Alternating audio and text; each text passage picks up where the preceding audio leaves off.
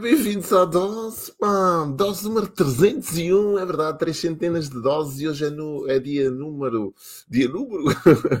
é dia 17, dia número 17 de dezembro de 2021. E nós estamos já aqui a caminhar já rapidamente para o final deste ano, que pronto, eh, se avizinha como sendo um ano para mim. Não é? Extraordinário, e é essa a minha meta, é essa a minha mente, é, é assim que eu idealizo o ano 2022. Acho que vai ser um ano extraordinário a todos os níveis, aliás.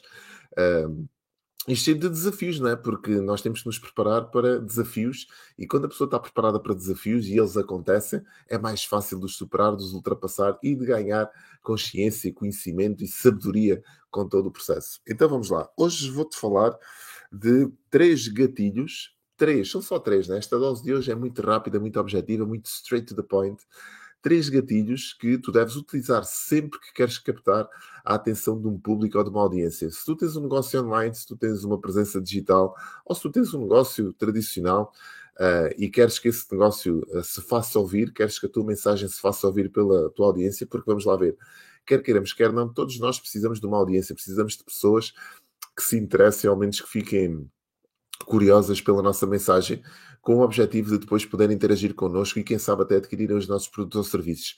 Então, para que isso aconteça, existem alguns gatilhos, né? Robert Cialdini fala muito isto no seu livro de As Armas da Persuasão, mas nós temos que perceber que quando comunicamos em contexto digital, e levando isto para este campo mais específico, uh, existem milhões de pessoas que se calhar se cruzam com as nossas publicações que por qualquer motivo não lhes suscita o interesse de interagir connosco.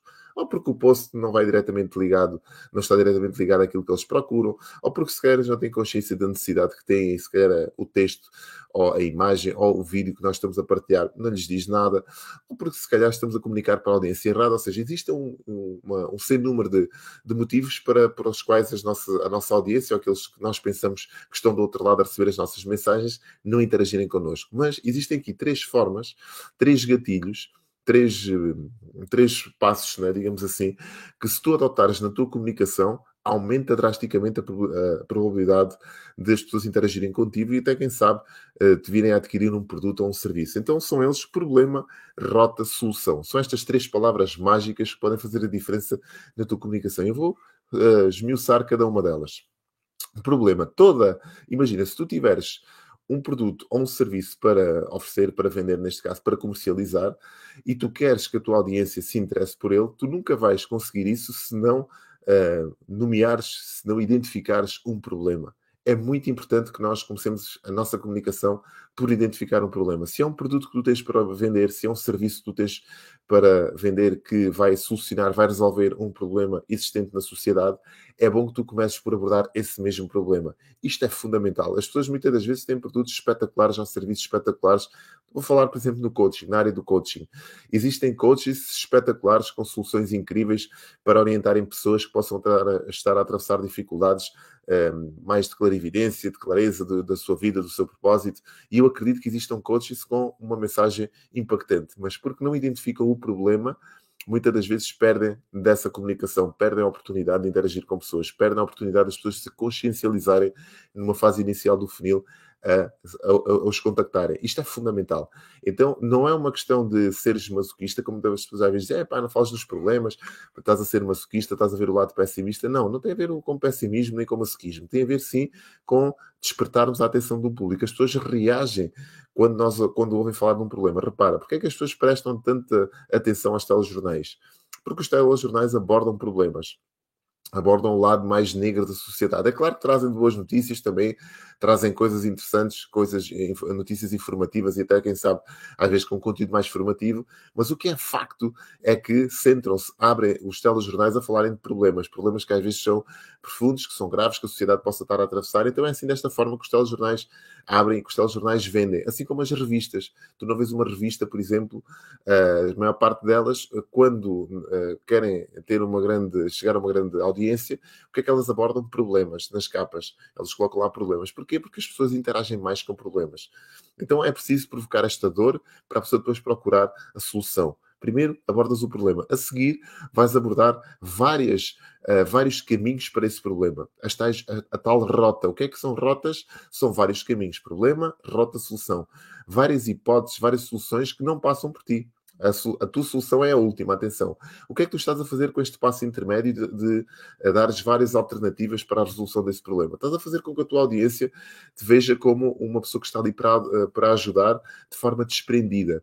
Uma, como alguém que está ali a entregar valor, eh, que não está centrado só na venda do seu produto.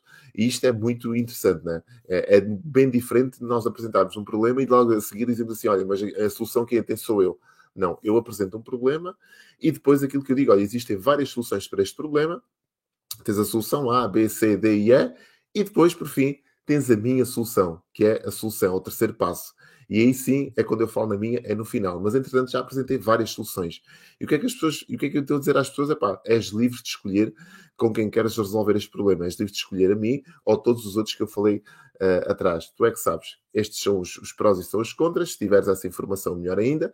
E no meu serviço ou no meu produto também tens prós e contras, que são estes e estes. E é isto que eu faço. Então nunca te esqueças que sempre que tu quiseres interagir com uma audiência no sentido de venderes alguma coisa, comercializares ou queres que a tua audiência uh, contigo de uma forma mais objetiva, tens que seguir este, este menu, digamos assim, tens que seguir este problema, rota, solução. Identifica um problema dá várias rotas, vários caminhos possíveis e por fim dás a tua solução.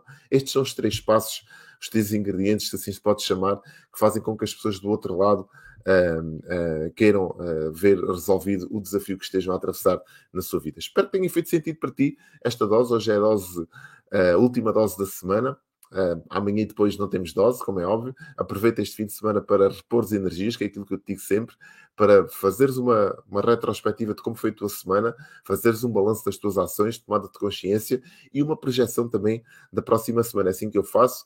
Eu faço, aproveito sempre o fim de semana para não, não colocar despertador, ainda que amanhã tenha algumas formações também agendadas para dar, mas não coloco despertador eh, deixo, eh, deixo-me dormir até que o sono, eh, que, que, que, tenha sono, como eu costumo dizer, para que o meu cérebro consiga repor toda, toda esta intensidade que eu gasto durante a semana e na semana seguinte, certa forma, certamente estarei mais preparado para enfrentar os desafios que ela me trouxer com outro alento e outra sabedoria.